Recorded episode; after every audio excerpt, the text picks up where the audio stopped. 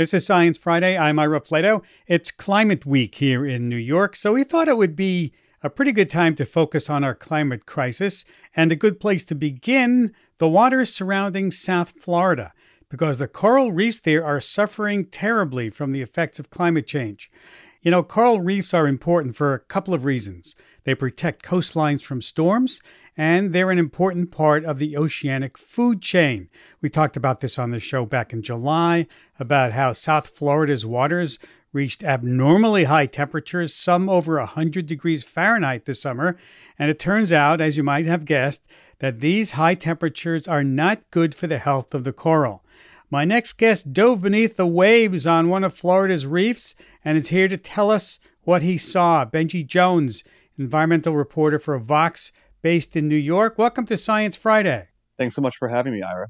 You know, Benji, last time I went diving in that area, it was very disappointing. And you recently went on a dive to check out Pickles Reef. Tell me what you saw down there. Yeah, so I was down there in early September, and really, when we pulled our boat up to the reef, it was already clear that there was a problem because we could see these bright white patches shining through this kind of beautiful blue ocean water. And then when we dove down to see what that was, we saw these big groups of elkhorn coral, these kind of moose antler like coral, and they were just stark white because they had bleached. Mm. And now, this isn't the first time you've uh, dived this reef. You were there, what, in the spring of 2022? I imagine you must be seeing differences between those two times.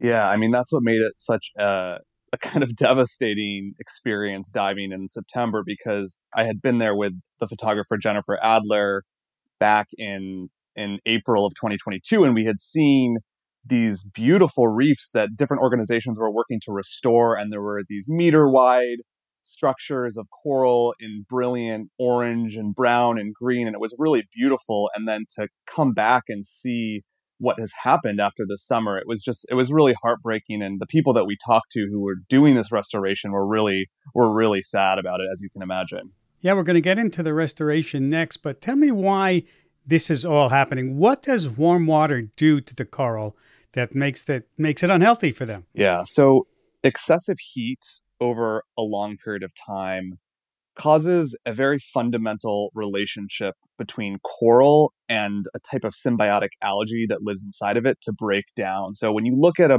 a, a healthy coral, it, it's very colorful. I mean, coral reefs are famously colorful, and most of that color comes from a kind of algae that lives inside coral tissue. And that algae not only makes it beautiful, but also gives coral its food. And when the water gets too hot, in the case of the Florida Keys, it's about 85 degrees or above is considered too hot then that relationship breaks down. The algae leaves the coral, and what you see, that white color, is because there's no algae there, and you're seeing straight through the coral tissue to its skeleton, which is just calcium carbonate. So mm. it is essentially starving. The coral is starving when it looks white. Well, Benji, thank you uh, for sharing the bad news with us. I wish the dives were a little bit better. I wish the reef was a little bit healthier, but yeah, I'm glad to be able to chat about it.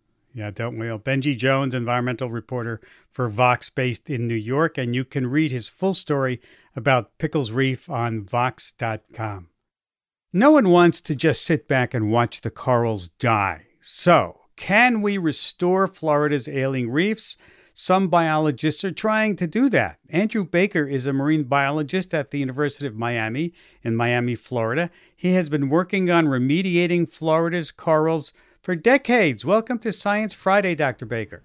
Thanks so much, Ira. It's a, real pleasure to be here. Explain to me, please, the work your lab does to try to bring back these corals. So, for a while now, we've been interested in uh, how corals respond to heat stress and increasingly uh, wondering whether there's ways to make corals more thermally tolerant using uh, new approaches and, and kind of novel ideas, and then testing them in the laboratory and, and seeing if they will work out in the field. So there's a few ways that you can do it. It turns out that there are certain types of algal symbionts in corals that are heat tolerant, and if the corals have those algal symbionts in them, they're more resistant to bleaching. These algae were discovered uh, during the course of natural bleaching events that happened all over the world, dating back really to the early 1980s.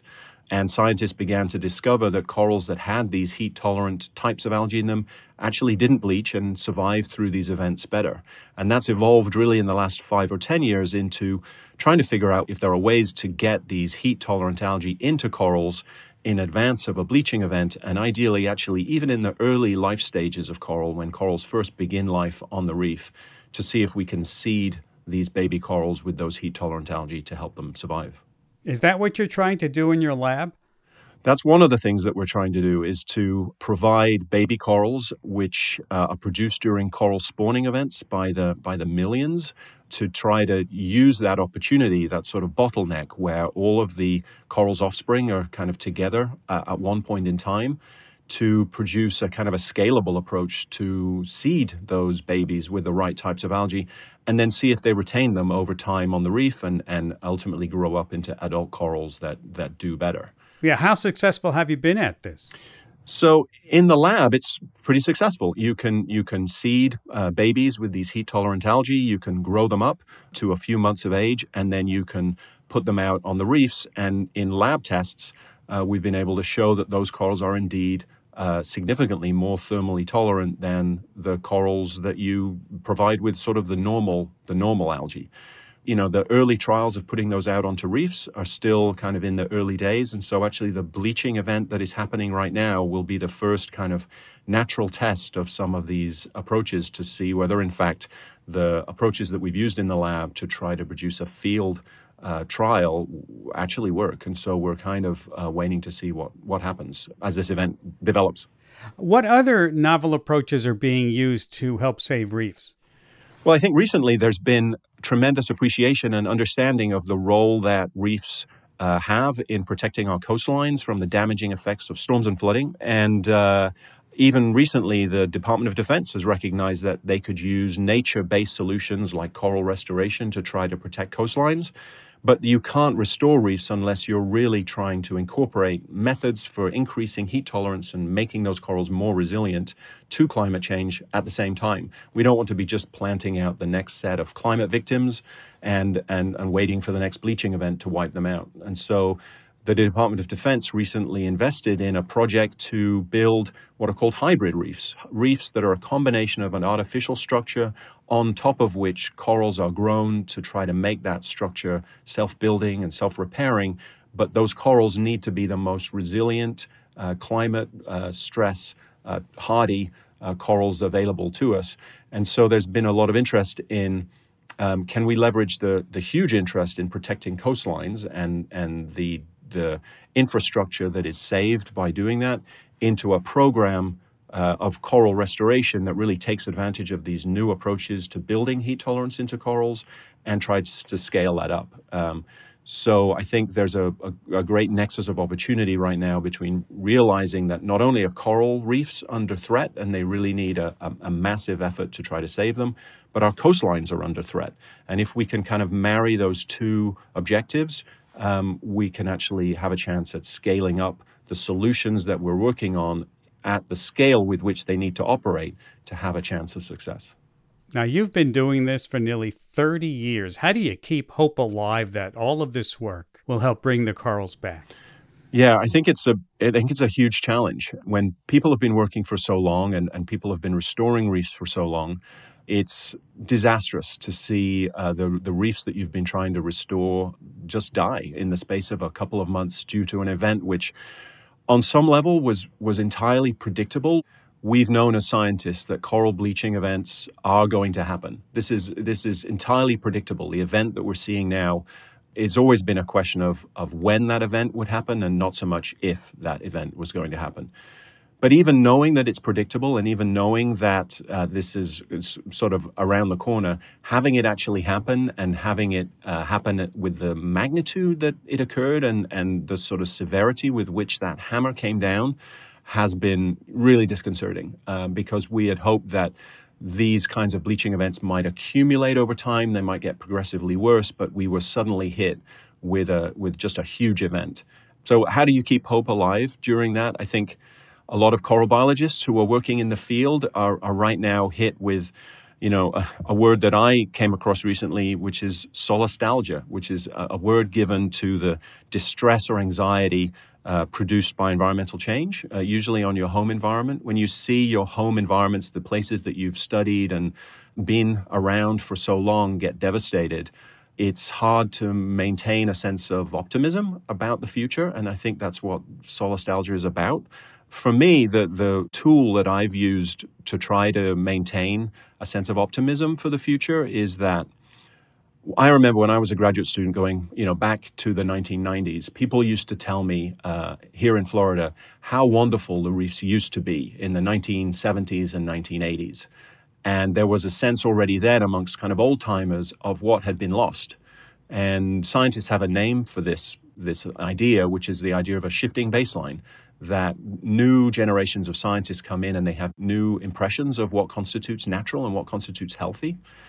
So when I see what's happening right now, I take myself back to that time in the 1990s and I remind myself that if we could have gone back now to the 1990s state, I would have, you know, traded everything in an instant to be able to do that.